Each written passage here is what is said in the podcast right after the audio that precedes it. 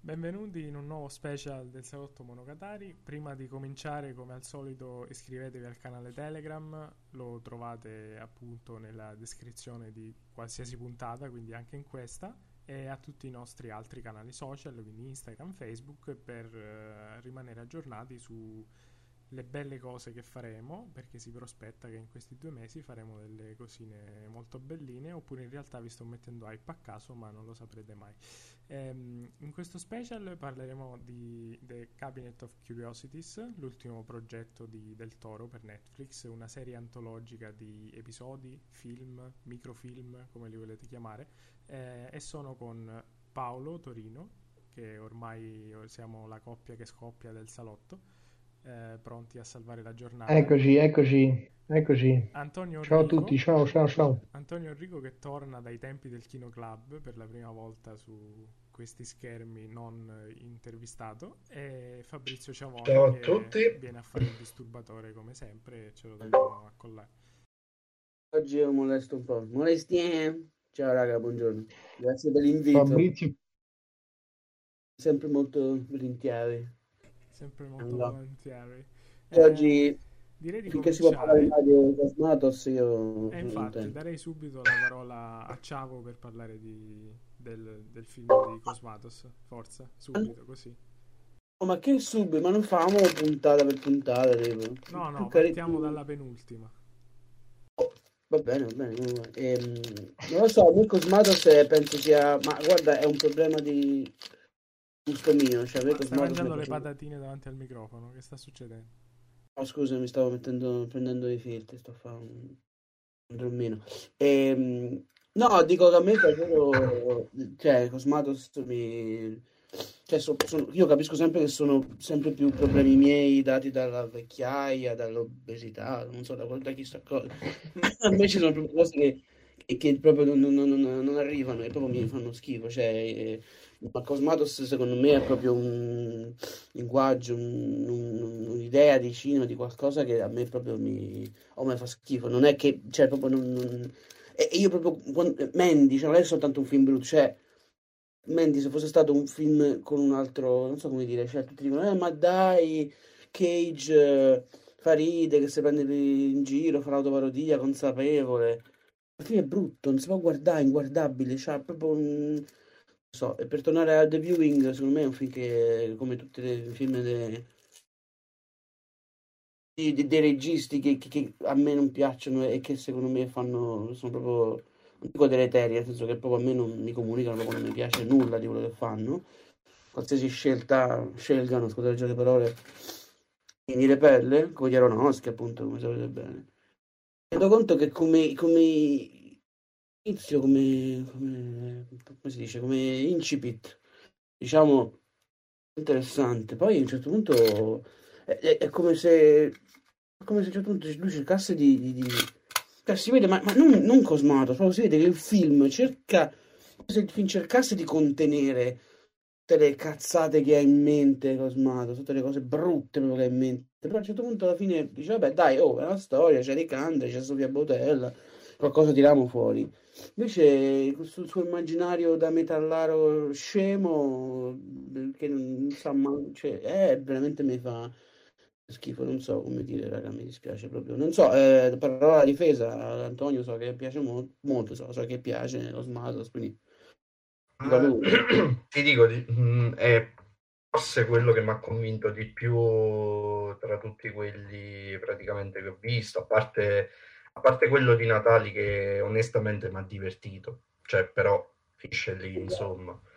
Ehm, però più che altro è quello dove mm, in realtà si vede lo più uno stile almeno un pochino più eh, diciamo delineato e pure più coerente con, con tutto il percorso poi che ha fatto Cosmatos in realtà comunque ci troviamo in una sorta di eh, di trip lisergico, cioè alla fine mh, è una sperimentazione estetica anche lì mh, ehm, e comunque poi pure tutta la forma dialogica, tutto il, tutta, diciamo, tutto il discorso che si monta tra tutti i protagonisti, in realtà a me è sembrato vacuo, sì, però fatto apposta per, cioè proprio per eh, andare a, eh, ad evidenziare proprio questa, questa sorta di...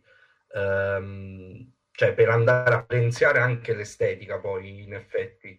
Cioè un, boh, è un escamotage che io ho trovato abbastanza affascinante ma perché per l'appunto è quello che un pochino più si discosta eh, da tutto il resto che francamente non, cioè, c'è, un, c'è uno stacco netto per quanto non sia nulla di che, eh, cioè sia chiaro, non, non è nulla di, eh, di, così straordinario, insomma, cioè o almeno chi, chi, ha un, chi mastica un Cosmatos, chi ha masticato un pochino Cosmatos se aspetta una cosa del genere, chi ha visto Mandy, chi ha visto uh, Beyond the Black Rainbow se aspetta una cosa del genere alla fine, cioè nel senso è un... Uh, è in tinta con tutto ciò che ha fatto alla fine. Eh, Però mh, mm, tutto sommato a me non è dispiaciuto. Concordo che, che, sia quello che abbia la, più, la linea più autoriale, diciamo, che abbia quello sì, esatto. preciso e più netto su ciò che vuole dare, lo, lo, lo capisco. Ma secondo me ce l'ha anche soprattutto Natali, che, che, comunque continua a giocare, continua a divertirsi e a, sì, sì, sì, ma infatti ti dico, cioè, quelli, quello di Natale e quello di Cosmatos sono quelli che ho preferito. Cioè, esco già allo scoperto, già ora, quindi esco ah, una porta aperta. Ah, io prima dicevi che il fuori onda era noioso, non è noioso, dai. no, lascia stare fuori onda, ora ci arriviamo. No, volevo partire appunto da Cosmatos, perché secondo me non solo, come avete detto voi, è quello con l'impronta autoriale più riconoscibile, secondo me insieme a quello della Kent, ma ci torneremo dopo. Eh... Imponente, forse quello lo schiaccia anche a volte in più, secondo me.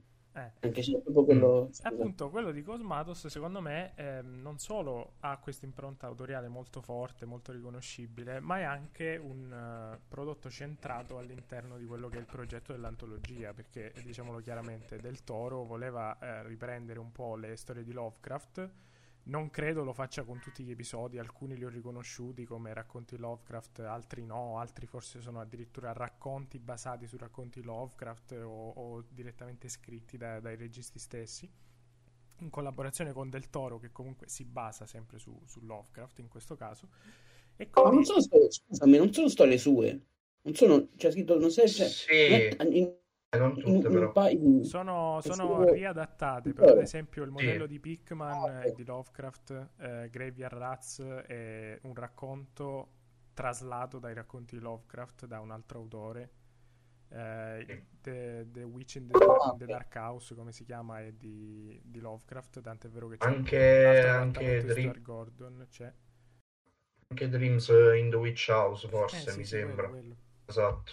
Eh, sì, sì, no, appunto, secondo me tematicamente eh, riprende un po' quella che è la, la, ricerca di Lovecraft, cioè il peso della verità eh, rispetto a, alla rivelazione che può sopportare la mente umana, tant'è vero che il convivio è rappresentato da una scienziata, uno pseudoscienziato e poi altri mediatori della realtà come un artista che quindi cerca di traslare la sua visione della realtà, eccetera, eccetera, o un letterato.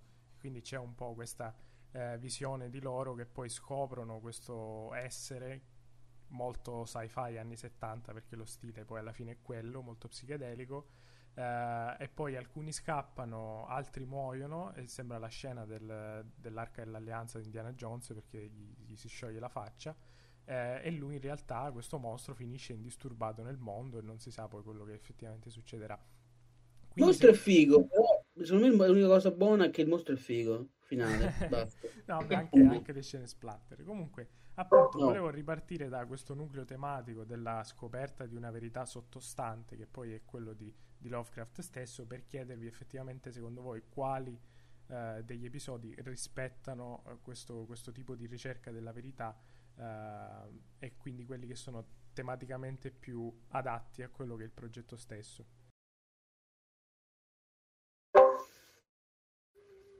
Ciao Paolo, che insomma, però è stato muto. Paolo muto.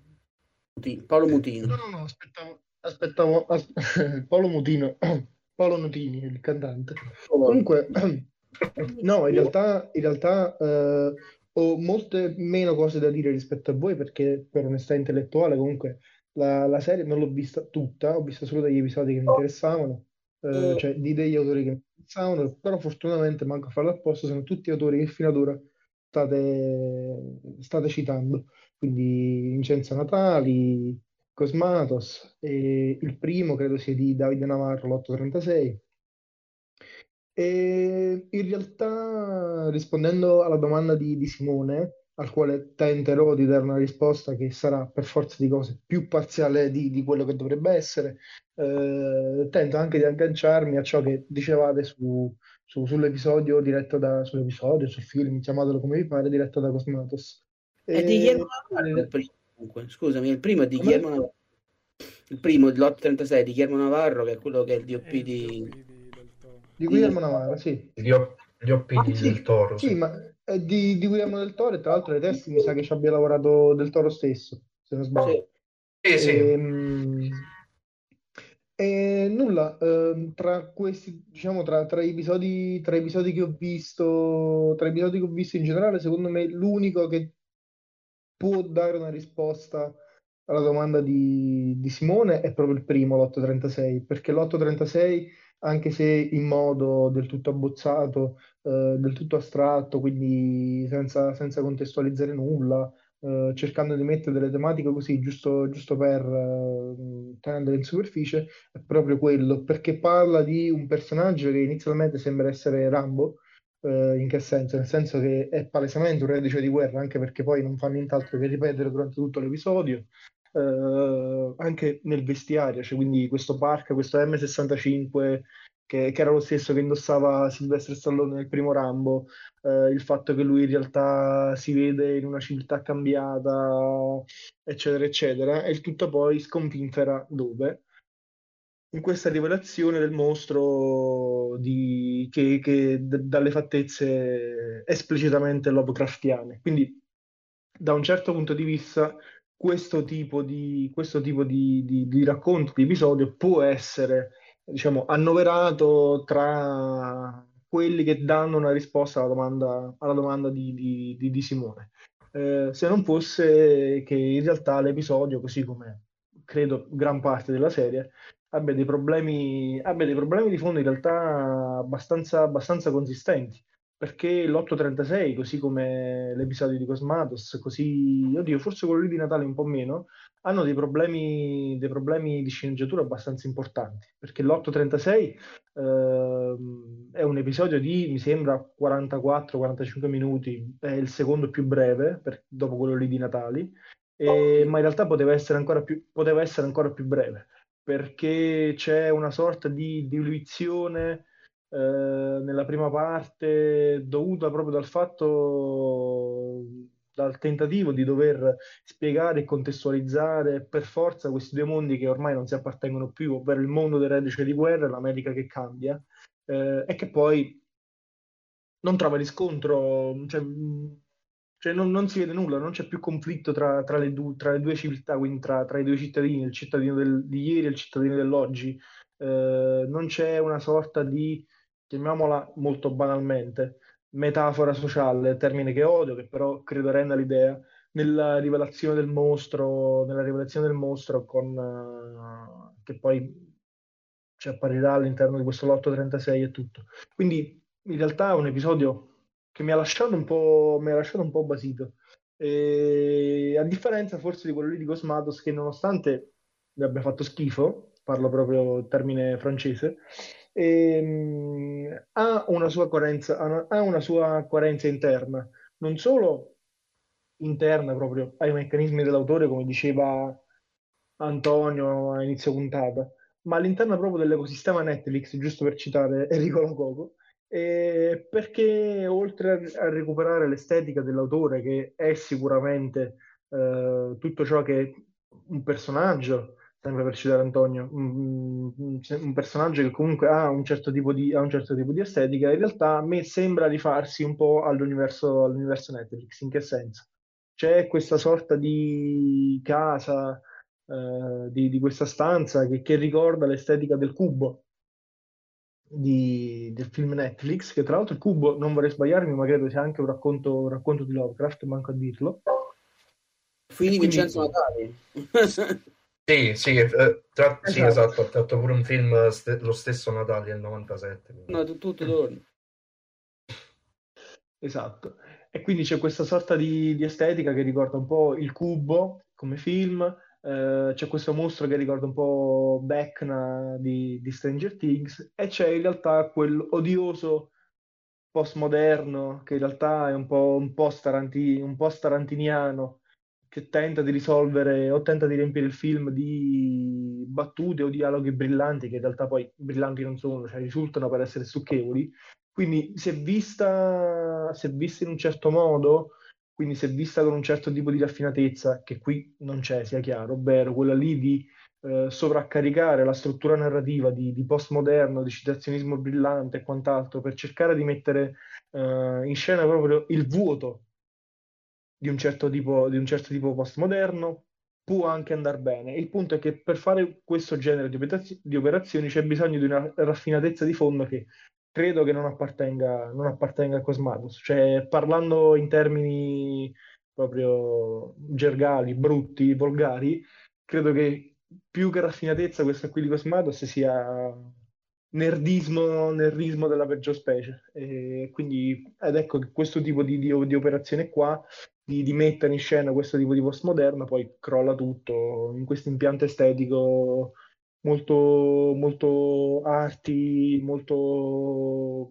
tronfio, per citare sempre la canonica di, di questa canonica qui. E quindi, boh, non lo so, che poi alla fine si riflette un po' in, tutto, in tutta l'operazione, in tutta l'operazione del, del cabinet, no? In che senso? Nel senso che vediamo questo Guillermo del Toro all'inizio di ogni racconto che tenta di, di, di rifare un po' l'Hitchcock, l'Hitchcock presente della situazione quindi c'è un'operazione che in realtà è un'operazione che prima di essere un'operazione audiovisiva è un'operazione super iper autocelebrativa e, che, trova, che trova pochissimo riscontro anche in un catalogo eh, incoerente, cioè, oddio, incoerente mica tanto, anche in un catalogo diciamo strano come quello di Netflix, fatico a collocarlo. Eh, fatico a collocare l'operazione in sé, eh, non l'episodio di, di Cosmatos, che comunque è la variabile impazzita di, di, di, di questa, questa, serie antologica. Poi chiaramente passo la parola a, a voi tre, chi vuole, chi vuole raccogliere l'assist, se ce, ne, se ce ne sia stato uno, che, che ben venga. Ma più che altro io penso mh, su, su Cosma, cioè sull'episodio di Cosmatos uh, in sé, e in effetti sia quello, diciamo, dove più eh, si nota proprio la mano di chi praticamente sta dietro eh, fondamentalmente al, all'episodio, nel senso che comunque viene, cioè Cosmato stesso viene da un percorso in cui alla fin fine mh, si è sempre confrontato con questa sorta di, uh, di estetica arti, ma lo fa praticamente da un decennio e passa. Ora non ricordo quando, uh, quando è datato il, il primo film, però sembra che sia del, del 2010, una cosa del genere.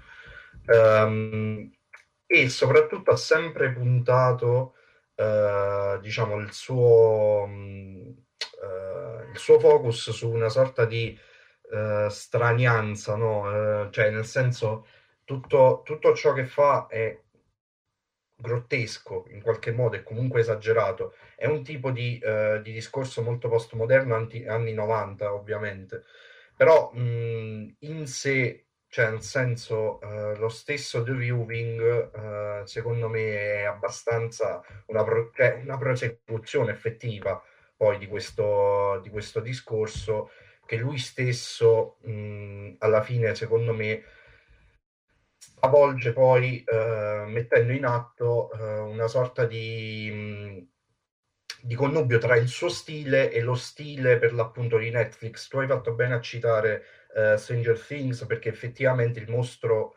eh, diciamo di The Viewing, almeno, almeno, dal punto di vista del design, ricorda Vecna di, di Stranger Things ma anche gli stessi, io ho fatto caso anche agli stessi colori usati effettivamente, sembrano quasi gli stessi colori della dimensione praticamente dove abita Vecna in, uh, in Stranger Things. Però questo diciamo è anche una sorta di... Cioè, secondo me c'è stato un, un buon mash-up da questo punto di vista tra le esigenze proprio estetiche di Cosmatos che sono, che sono praticamente al di sopra di tutto poi effettivamente uh, pure perché alla fine la storia mh, è una storia claustrofobica che uh, punta per l'appunto di più sul uh, quasi su questi dialoghi filosofici che poi sono dei dialoghi che alla fin fine non, cioè, nascondono qualcosa ma alla fine non ottengono nulla fondamentalmente, no? Perché effettivamente tutti i personaggi eh, della storia sono praticamente intrappolati nel loro ego e praticamente ci marciscono. Il che è una cosa che effettivamente fa pensare anche eh, in qualche modo al... cioè si pone quasi in contrapposizione proprio con il personaggio di Del Toro all'interno della serie, il che è molto simpatico, cioè è molto simpatico come, eh, diciamo, come confronto perché effettivamente qui vediamo praticamente dei personaggi che marciscono sotto il proprio ego. Nella serie, ovviamente, il Deus Ex Machina che è del Toro, naturalmente, mh, diciamo, racconta, propone, eh, presenta eh, come se fosse per l'appunto un Hitchcock moderno eh, le sue storie. Io ho trovato pure sim- molto simpatico, diciamo, questo, cioè questa opposizione poi effettivamente. E alla fine poi a dirla tutta, solamente chi mostra ehm, nella storia umiltà e un po' di apertura mentale riesce poi effettivamente a salvarsi da questo, da questo oblio poi che è lo, stil- cioè lo spazio chiuso dove, ehm, dove è ambientato tutto The Viewing alla fine. Però ehm, effettivamente è un po' cioè nel senso è diviso a metà mh, tra un eccesso stilistico effettivo di Cosmatos e questa sorta di eh, mimesi tra l'operazione di Del Toro e il corto stesso e poi anche effettivamente soli- i soliti prodotti diciamo alla Netflix eh, come, come, hai detto giustamente tu che effettivamente fanno ricorso a questa estetica arti però in realtà ripeto secondo me um, Cosmatos ha già eh, incamerato dai suoi primi lavori quindi più una conseguenza questa, mettiamola così. Passerei più nello specifico alla puntata successiva che risulta quasi antitetica a questa perché si perde quella, quel pessimismo cosmico Lovecraftiano che c'è anche in, in, Cosmatos e si arriva a questa chiusura quasi speranzosa di possibilità che i rapporti umani possano sanare quello che è l'orrore dentro le pareti, permettetemi questo gioco di parole, però essendo una classica storia quasi gotica è, è carino. E passerei la parola a chi l'ha visto e magari ci dà le, le sue impressioni anche riguardo a questa differenza tra, tra i due episodi. Uh, l'ultimo di The Kent? Sì, sì, esatto. Mormorini. Vale, secondo me finché, non so, secondo me per come ho scritto anche nella recensione su Letterboxd ha una, fino a un po' regge un po' la tensione. Secondo me l'inizio, boh, all'inizio ci sta, cioè secondo me regge un po', ti interessa, fai. Eh. Poi alla fine comprendi come tu dici scusa, ma finora hai fatto tutto questo perché alla fine non è che svacca dal punto di vista trama per carità, anche sì, lì un po' anche dal punto di vista della narrazione, in realtà un po' confuso alla fine, c'è il mostro, boh, classico mostro ci deve stare, boh, è una cosa e loro ci sta il mostro, cosa, vabbè, ok lì non lo so, anche visivamente secondo me perde un po'. All'interno del guarda, io paradossalmente direi che all'interno, vi direi che all'interno del senso di tutta l'operazione, di tutta l'antologia, quelli paradossalmente sono quelli meno interessanti, sono quelli che fanno, che sono più coerenti con il resto. Posso dire Pink, Pinkman's Model che veramente dicevo prima dura più di tre film della Diaz, cioè io non pensavo una no, una no, dicevo vabbè ma eh, questo vede cos'è? Dorian Gray, dato Dorian Gray declinato a cosa? E, e tra, l'altro, tra, l'altro, dicevo a Paolo cioè lo fate apposta avete messo lo stesso attore del film Dorian Gray e allora sì. andatevene un po' a fanculo onestamente. Sì, sì, esatto ma, ma, anche è tipo un mix tra l'altro Dorian Gray e, e, co- e anche un po' il, il seme della follia di, di Carpenter. Ok. Sì, purtroppo mi trovi d'accordo. Gli adattamenti letterali, perché questo sono, magari c'è un po' di qualche differenza, c'è sicuramente, ora non ricordo benissimo, però quelli più letterali, tipo il modello di Pikman o The Witch House, sono eh, onestamente i, i più tediosi. Quindi a questo punto forse è meglio non tradurre Lovecraft al cinema. Se no, ma, ma, ma, ma ad esempio, come si dice, la Hardwick The Witch House lì è davvero boh, quello bello noioso, però e poi anche, anche quello molto brutto, cioè proprio delle tu, beh, ho detto anche quello è una roba che si poteva risolvere in 20 minuti come il primo, cioè sì, vabbè, e dopo poi fai vabbè, mo è finito, poi invece ma, dici guardi, manca mezz'ora, fai ma come mezz'ora, che cazzo deve succedere ancora?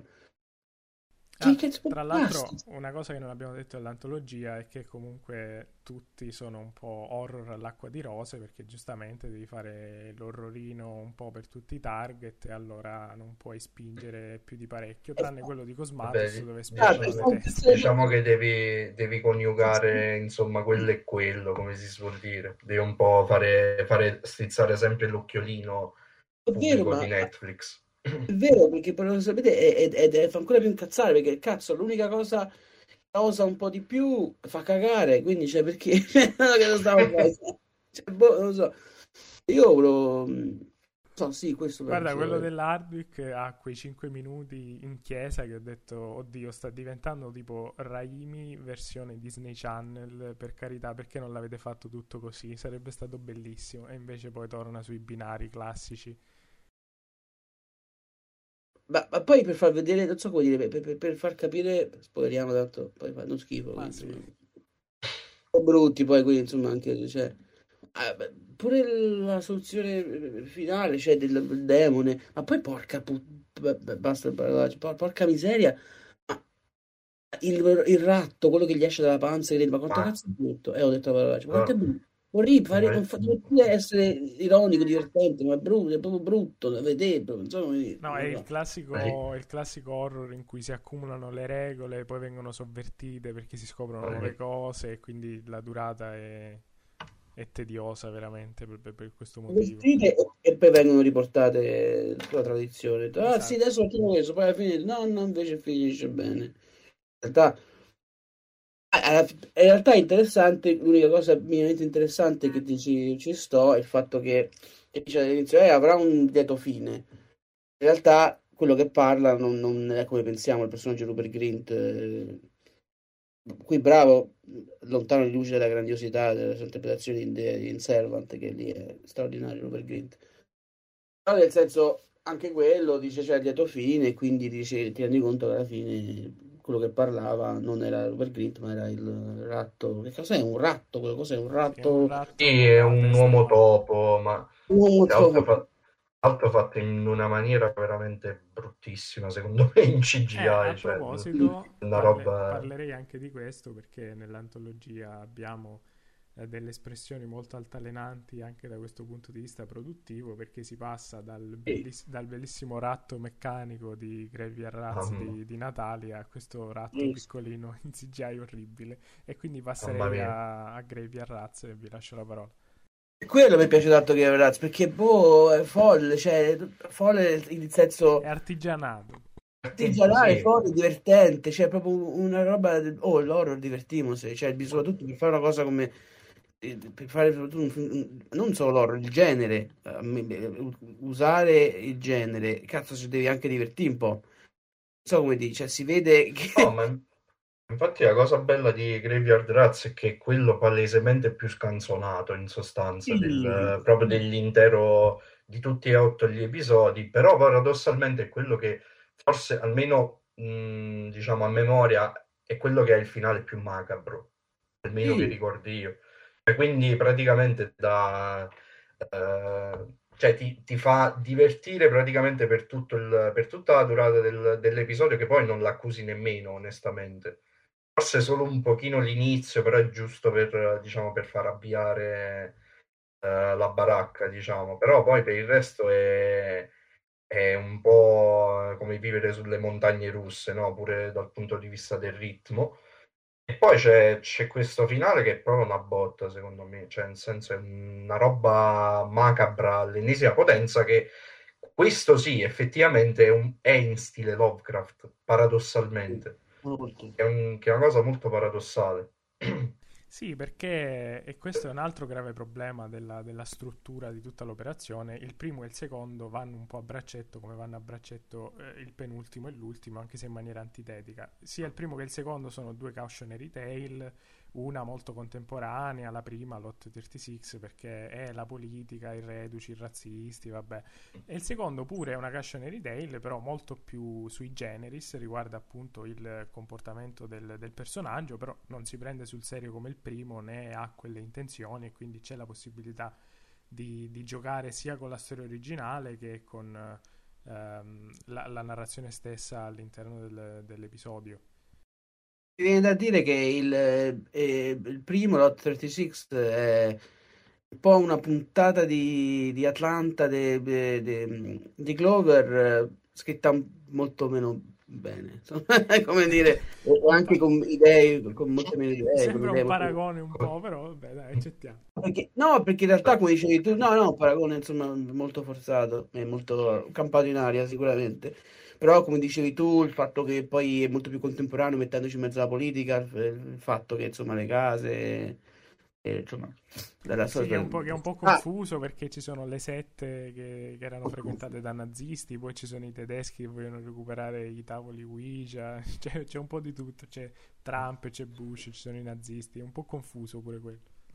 Molto confuso e alla fine dice, oh, aveva un setting, aveva un in- incipit anche lì interessante, poi di Black Nelson, sempre piacere vederlo che è un grande. Però, Vero, boh, sì, vero. molto confuso, poco interessante alla fine, non lo so. boh. Ecco, volevo sentire Paolo su, sui Sì, Friends, di, di delle raga non sapete quanto cazzo ci ho messo a finire di vederlo, l'ho visto in quattro parti, non gliela facevo più. Ma cosa? Dico, "Basta, Co- la facevo! Scusate, prego Ma non ho Paolo. capito di che parli. Come cosa? No, no, di, di, di Hitman's Model, di... Ah, ancora, ancora là. Ah sì, piccolo. Il quinto episodio. È rimasto là, ciao, è rimasto là. Eh, Paolo, parlaci un po' di, dei, dei visto. rattoni di Natale. I Rattons.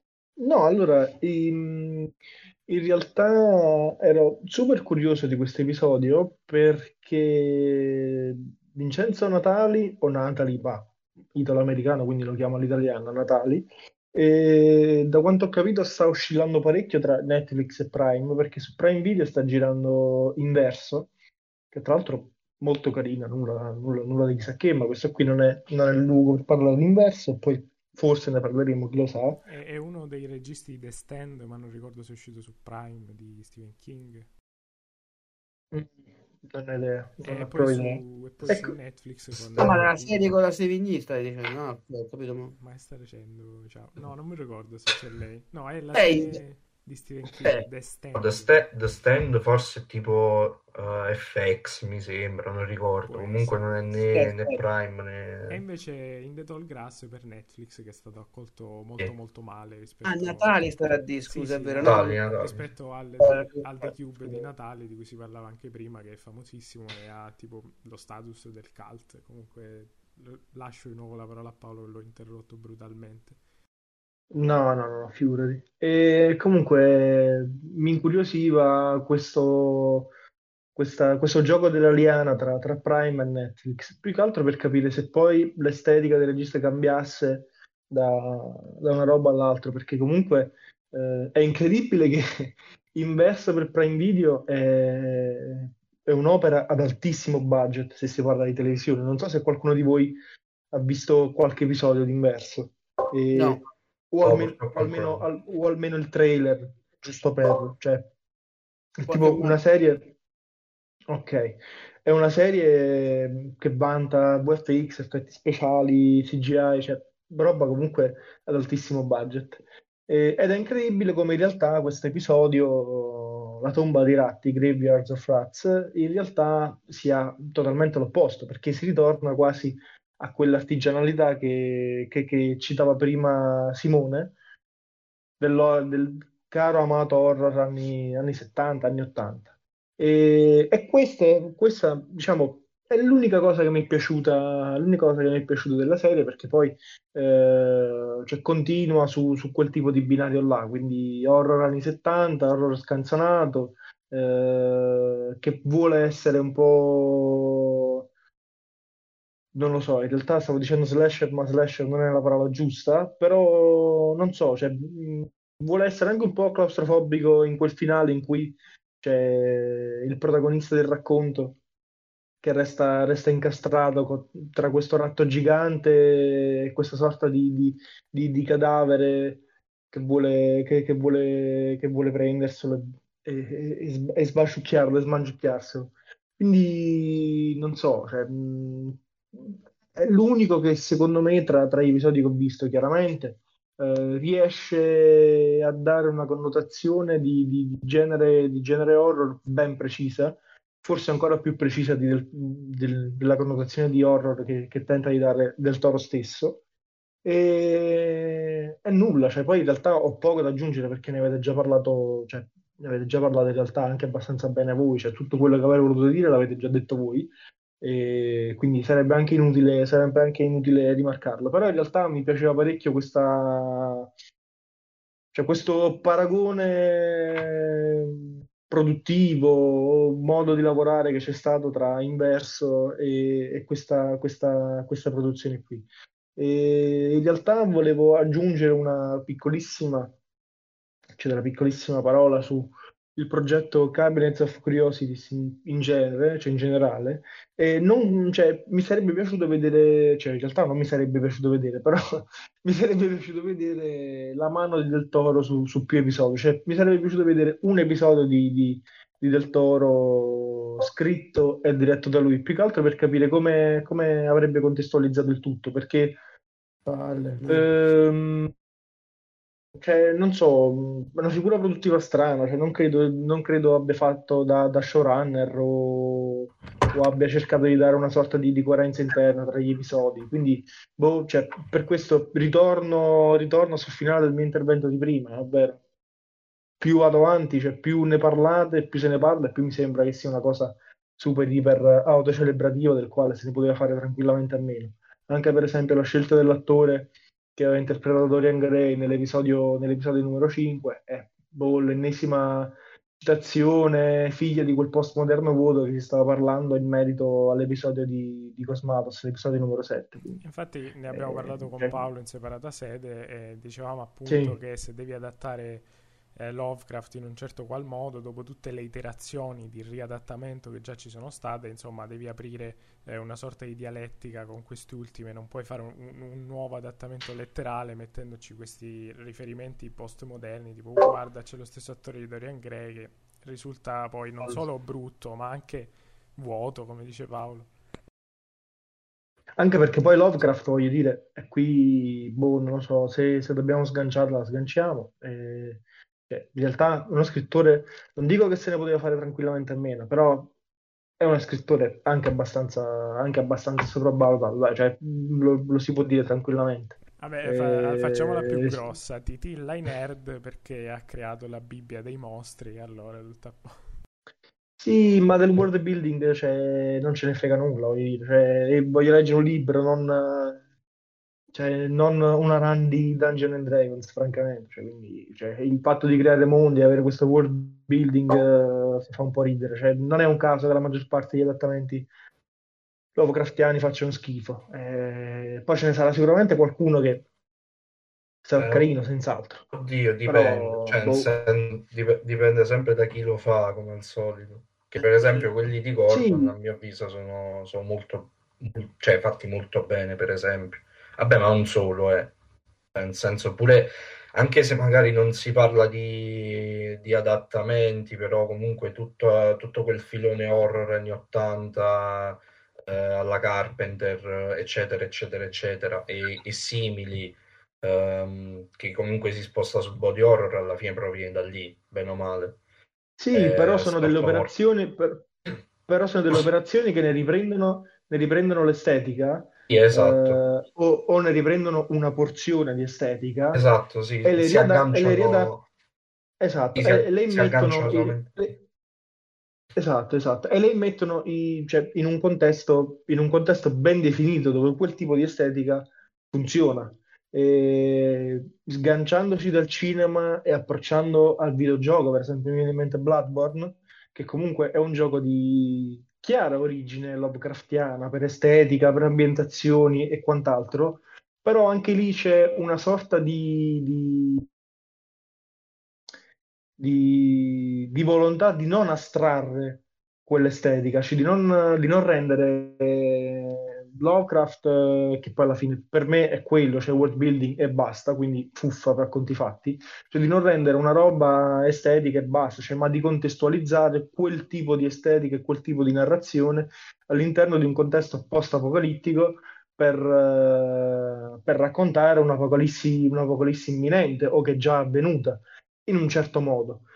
Cosa che faceva, che faceva anche Carpenter o che hanno fatto quelli che hanno, non dico adattato, fatto un adattamento uno a uno, ma che ne hanno compreso parte di estetica, eh, si sono discostati da Lovecraft, hanno, l'hanno giustamente rubato, rubacchiato, derubato e, e lo hanno fatto proprio. Cosa che in realtà non fa Cabinet of Curiosities, cioè a partire da, dall'episodio numero 1, che poi tra l'altro è l'otto numero 36. Quindi, boh, cioè, cioè, secondo me questi episodi di cui stiamo parlando riflettono un po' la, la, la vuotezza generale che c'è all'interno, all'interno di questo tipo di progetto. Il punto è che poi in realtà è un progetto che si prende molto molto sul serio, a differenza dell'episodio, forse l'unico, di quello lì di Vincenzo Natali, che come dicevate voi, in realtà si prende poco sul serio per narrare una corrente, un periodo dell'horror uh, molto florido in America. E quindi, boh, cioè, secondo me la vera variabile impazzita di, di, di, di questa serie non è l'episodio di Cosmatos, quindi mi contraddico, ma è questo qui di Natale, cioè riflettendo anche sui discorsi che facevate voi. E perché è l'unico che non si prende sul serio, perché che, che, vuole essere super seriosa, super autocelebrativa, che non ha senso esistere, parliamoci chiaro, questo è quanto. Comunque posso dire che prima avete preso per culo e avete detto, eh no, Closini, la serie che, dice, che diceva è quella di Prime con la serie con, con Closivigny, con Chloe Moretz, non Closivigny, sono due Chloe, hanno due nomi uguali, come faccio a distinguerlo? Ah, quella che diceva Paolo. Eh, ciao, ogni tanto hai bisogno del traduttore perché io parlavo no, di The Stand e tu parlavi di un'altra cosa. No, tu hai detto inverso, eh, appunto, quattro episodi l'ha fatti sì. gli altri Afri. Chloe Grace Moretz, sì. Vabbè, ho detto, ho detto cose yes. io, uguale. È uguale. Vabbè, vabbè sì, siamo vabbè, lì. Passerei agli ultimi due perché credo che su quello di Prior ci sarà da dire perché già in fuori onda eravamo un po' in disaccordo e poi su quello di Ana Lili Amirpur, credo si pronunci così, mi starò bellamente in silenzio perché io i prodotti attesi su Viviamo in una società ne faccio volentieri a meno da anni. Bello, bello. No, io non, cioè io, io non le ho viste, quindi mi astengo, al limite farò qualche domanda su, su, su, su, su ciò che dite. Quindi. Io, io penso che... No, vabbè, allora su quello dell'Amirpur, uh, io penso, allora, non, ri- non, ricordo i pareri singoli, però se sono negativi vi do ragione, insomma, cioè in senso sono, sono, ovviamente, d'accordo, sono ovviamente d'accordo con voi perché mio avviso forse non rappresenta proprio il, il, picco più basso della serie, ma ci siamo quasi. Ma a parte, a parte proprio il, diciamo come al solito, la durata eccessiva e quant'altro, che è un po' il difetto di tutta la serie, no? Uh, ma c'è, c'è un'evoluzione boh, che è di una banalità disarmante, secondo me. Forse anche più dannoso uh, di Dreams in the Witch House, perché cioè, Dreams in the Witch House più che altro non... Uh, nel senso, non voglio dire che non parli di nulla, però effettivamente non... Cioè, non...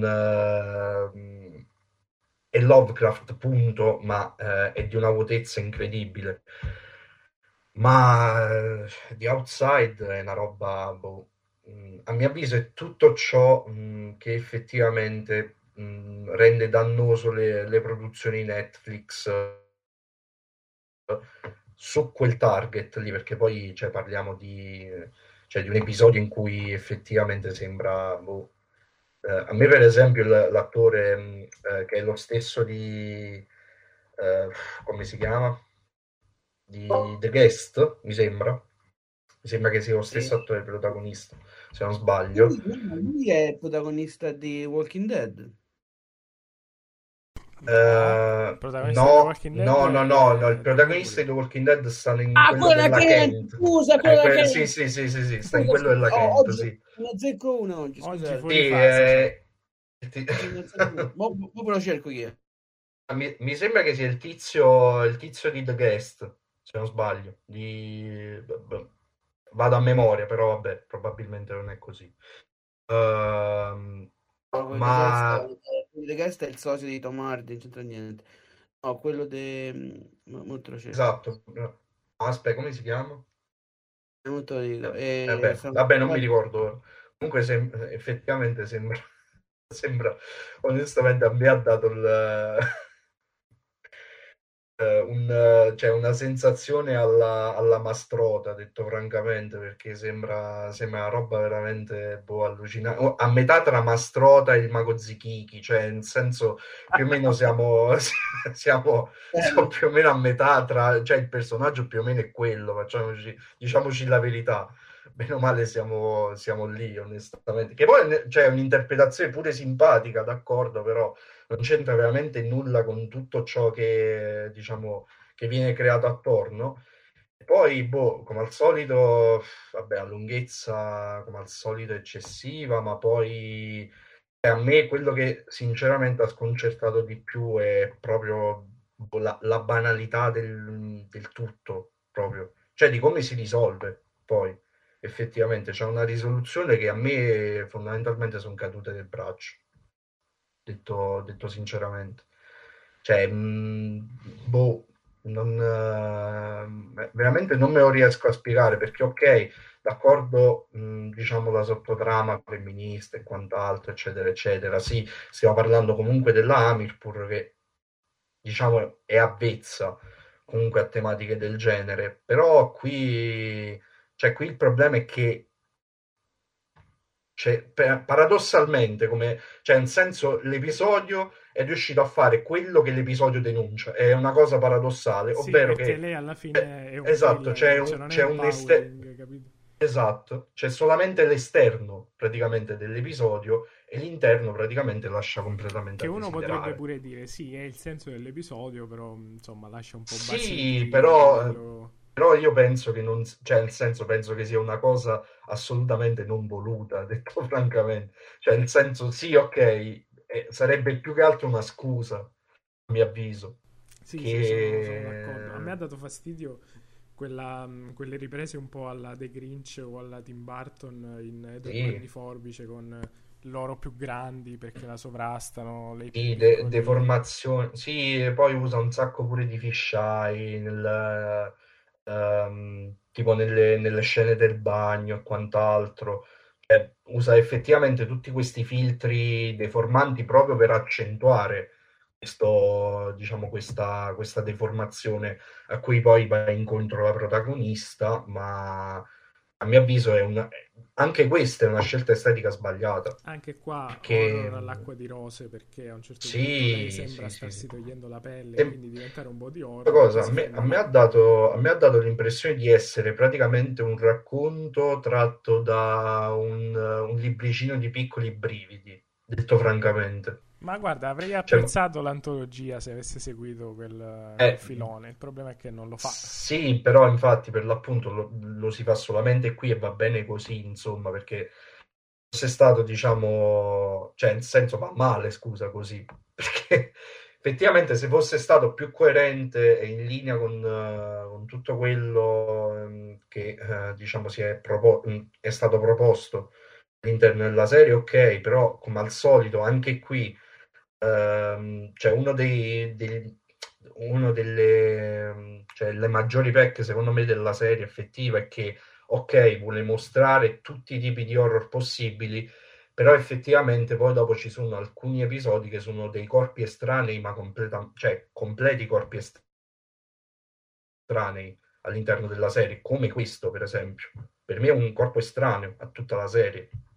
Cioè, mh, non- non- paradossalmente, nonostante l'abbia, eh, l'abbia apprezzato di meno, però uh, Dreams in the Witch House, secondo me, già è più, uh, diciamo, uh, cioè più mh, mm, la sua presenza, e diciamo, è meglio giustificata.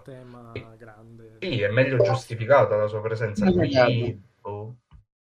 Mm. Beh, avete finito le cazzate, ve lo spiego io. io, so, io so che io so che ora risponde per io. le rime. No, no, che rime, adesso ve lo risolvo io la mia pure. Allora, partendo dal fatto che io non so, forse è una piccola perversione, a me è una perversione nel senso non guilty pleasure perché in realtà poi non è che sto a dire che mi piacciono le merda, cioè forse anche sì, vabbè. No, per dire io ho una grande fascinazione una per è abbastanza andò, salutiamo, stranezza. E, collegamenti a caso, link sparsi. No, più che altro a me, a me piacciono molto le, queste registe nuove donne, perché nonostante anche facciano film, eh, per dire Titan ad esempio, per me, per fare esempio di altre registe, cioè Raw per me è molto più bello, Titan pure eh, avendo le sue è una gran cazzata, una gran cosa, si può dire quello che vi pare, bla bla bla bla. Però a me piace molto che sia molto intelligente la Ducournau, come la Mirpur, così torniamo in tema. Cioè, lei secondo me ha un, una bella idea, c'è un bello sguardo, ha delle belle cose. E di per sé è una cazzata il, il corso, assolutamente, di Outside. Però non lo so, io delle cose ce l'ho trovate. Secondo me lei ha delle cose buone, c'ha delle cose che era il il meme dell'ultimo festival di Roma, che io, io uscivo dal festival di Roma con, con Colli, Barattini, amici del salotto, dicevo, ma c'è una cosa, e lui aveva fatto, allora gli faceva schifo, dicevo, ma c'è qualcosa, quindi da lì ricominciato a diventare e dicevo, ma c'è, e loro facevano, c'ha delle cose? Eh sì, c'ha delle cose. Quindi non so, nel senso, secondo me c'ha delle cose e non mi sembra, non so, mi sembra, non so, perché, perché non ho capito bene il vostro punto, perché è è controproducente il film che dice, attacca le stesse cose, dice, cioè svilisce. Sì, forse un po' svilisce il discorso, alla fine non rimane molto né chiaro né particolarmente eh, rilevante, ficcante, dire, particolarmente che rimane impresso, ecco. È la solita cosa. C'è un oh. modo e modo, secondo me, di fare un film a tema, come diceva prima, introducendo Simeone, che diceva, ehi, film a temi tesi a tema, appunto, Me Too. Non lo so, secondo me c'è modo e modo, secondo me ha, una, ha l'intelligenza e in questo caso la Kent ha dimostrato anche avere abbastanza, essere abbastanza intelligente da non ricondurre tutto alla tesi, appunto. C'è la tesi sicuramente, la tesi anche lascia il tempo che trova, perché film a tesi la maggior parte sono appunto lascia il tempo che trovano e anche però e, e se non hanno un, un grande eh, estro visivo, nel senso film un film non ha una cosa che ti tiene attaccato e vedi che c'è soltanto dietro insomma mi sembra che invece dietro uh, sia la Kent che la Mirpur Kent in, in, minor, in, in, minor, in minor maniera. Sto piccando dicendo minor manor minor.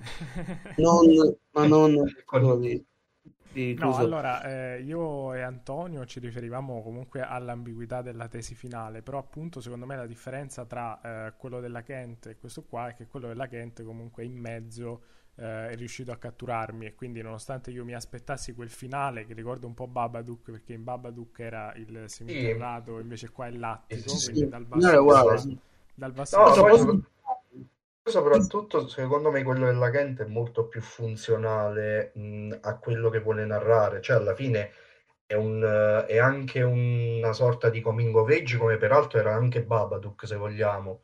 E in realtà tutto ciò che narra è funzionale a, questo, a questa coming of age poi effettivamente.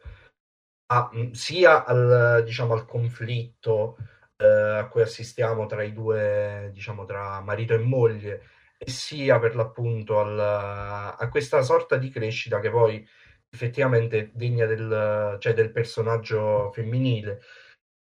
Però, mh, cioè, di contro, eh, nell'episodio dell'Amirpur, e lo dico a malincuore perché mh, onestamente a me l'Amirpur piace, eh. cioè nel senso eh, trovo che, che comunque la sua...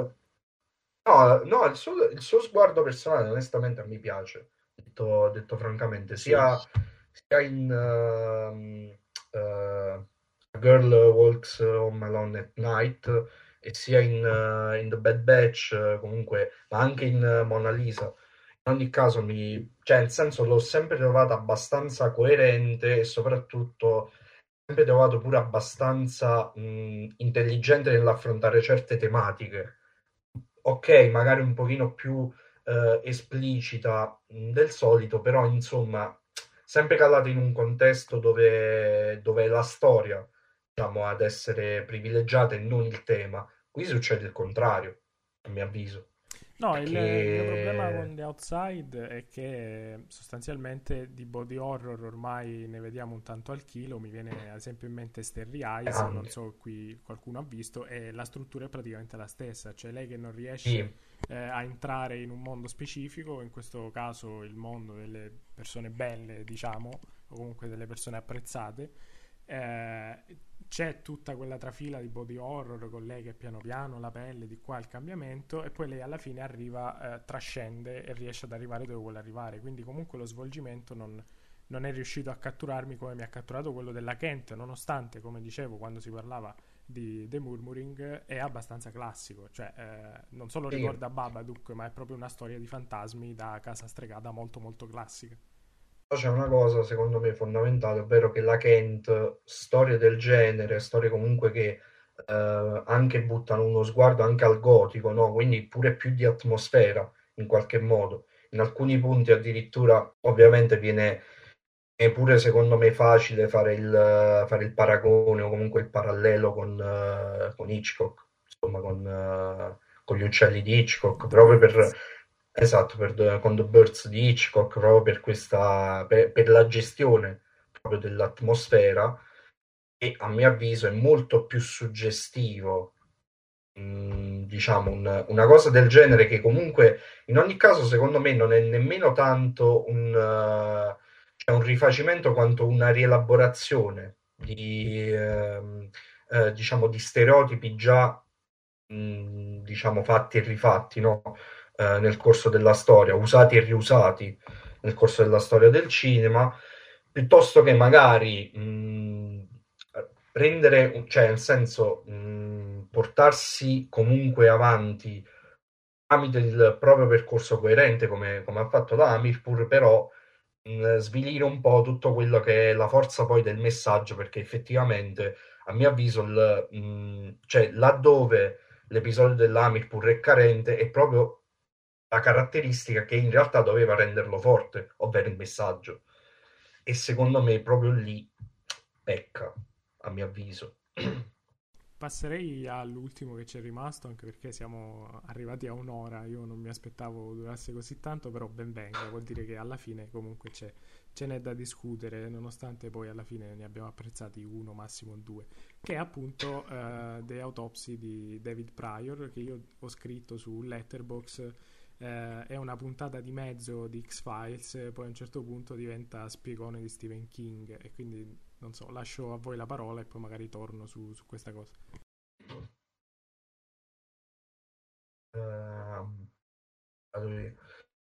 um, a me è onestamente piaciuto e no, cioè nel senso non ha non è che mi abbia particolarmente colpito perché per la, proprio per questo, eh, diciamo, elaborare te- tematiche già, già vecchie, insomma, stravecchie e in una maniera abbastanza classica, a mio avviso, nel senso che alla fine di Autopsy può benissimo essere un, una sorta di prima parte di un... Uh, di un qualsiasi film di... vabbè, ricorda ovviamente The Thing di, di Carpenter, eh, ricorda The Autopsy of Jane Doe pure, ovviamente, esatto. naturalmente. Eh, e anche a me almeno ha dato un po' l'impressione anche di eh, ricordare mh, uh, quel film di aspetta uh, dei due tizi che hanno fatto pure um, uh, The Void eh, non so se, non so se, ho, se lo ricordate. Quello ah, dove, ah, sì, sì, sì. Praticamente, dove praticamente loro, loro, erano bloccati in una stazione di polizia, mi sembra, se non sbaglio. E poi, vabbè, la, la trama evolveva, insomma. E in realtà è un po' un mix eh, di tutte queste cose, effettivamente. Mm, mi sarei aspettato uno sguardo più originale, detto francamente, però mm, cioè, tutto sommato, onestamente, un po'... ci sono anche degli ammiccamenti a Cronenberg per come tratta per l'appunto carne e corpo, no? In qualche modo e eh, carne e corpo diventano poi anche mh, diciamo il, il, motivo stesso della narrazione, cioè coloro che portano, mh, che, ehm, coloro che portano avanti poi la narrazione. E mh, poi comunque in ogni caso a me è piaciuto anche come eh, in qualche modo si passi effettivamente dall'essere un legal thriller semplice a, a uno sci-fi a poi un, uh, uno slasher perché effettivamente poi nel finale diventa quasi uno slasher fantascientifico no, in qualche modo. E, ehm, non, allora non mi è dispiaciuto tantissimo però lo trovo veramente abbastanza cioè molto molto molto analogo a tanti altri lavori che eh, diciamo ancora oggi eh, sono mh, sono tipici del genere, poi effettivamente, senza scomodare Carpenter e gli altri, insomma, eh, che ovviamente cioè, si dovrebbero citare, però insomma, mh, a mio avviso è un po', è un po' troppo debitore di un certo filone, senza avere uno sguardo effettivamente personale poi. Ciao.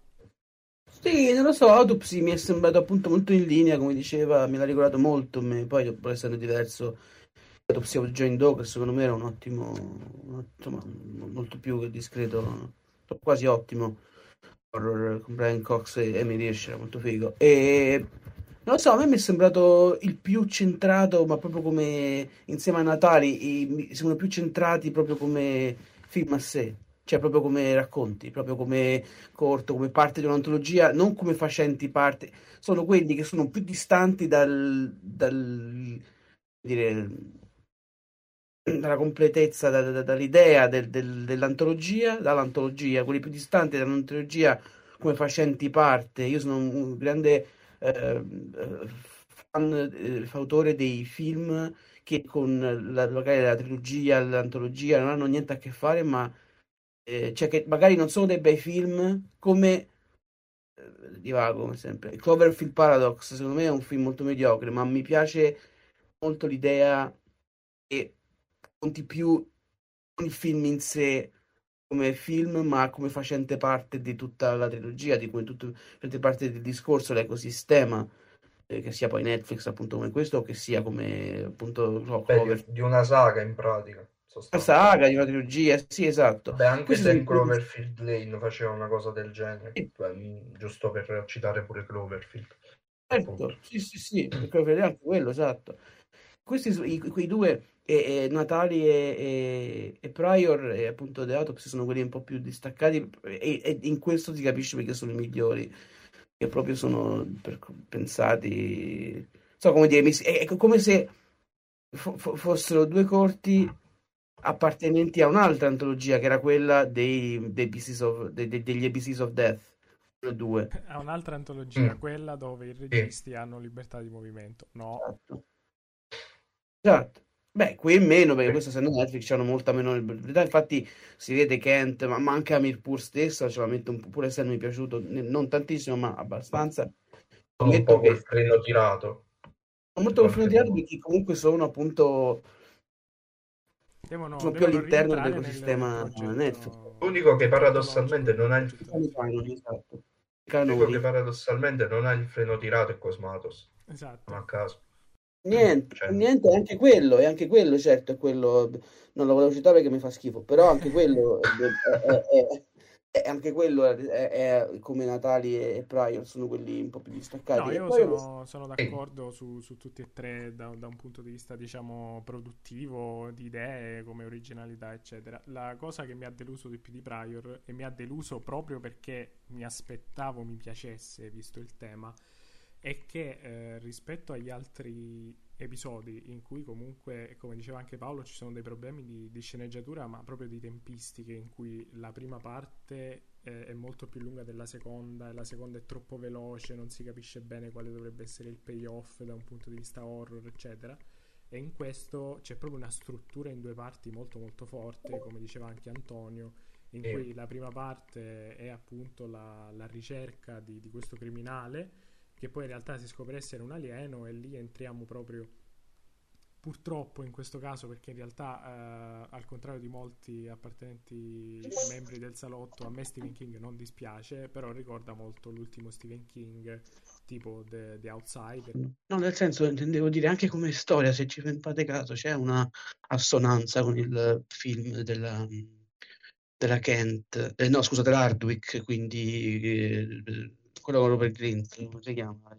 Witch House là. sì sì, sì quello c'è anche lì il, il, il demone, insomma l'invasore, quello che invade il corpo di qualcuno, il corpo estraneo che si insinua. Questo mi sembra invece molto più capito, capito qual è il problema? Quello della Hardwick, di Witch House lì puntava appunto sul spavento, sull'horror, sì. puntava appunto, è, è molto, molto canonico.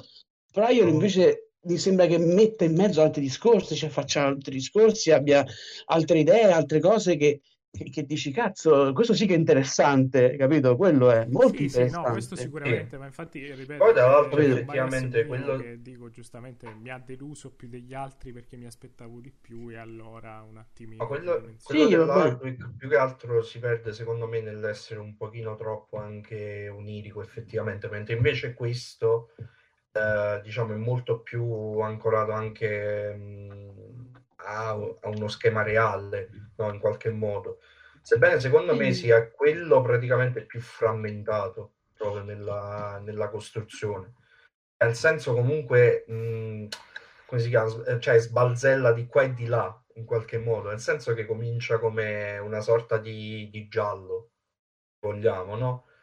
Perciò dico che mi ricorda molto, effettivamente mi ricorda molto The Void di Gillespie, eh, Gillespie, e Konstansky perché eh, effettivamente c'ha anche lì era una sorta di evoluzione passa, in cui si passava dal giallo all'home invasion addirittura, che in quel caso non era home invasion perché si parlava di una stazione di polizia, all'horror uh, più puro e al body horror. E effettivamente qui Uh, qui secondo me si ha un'evol- un'evoluzione veramente molto simile, a mio avviso.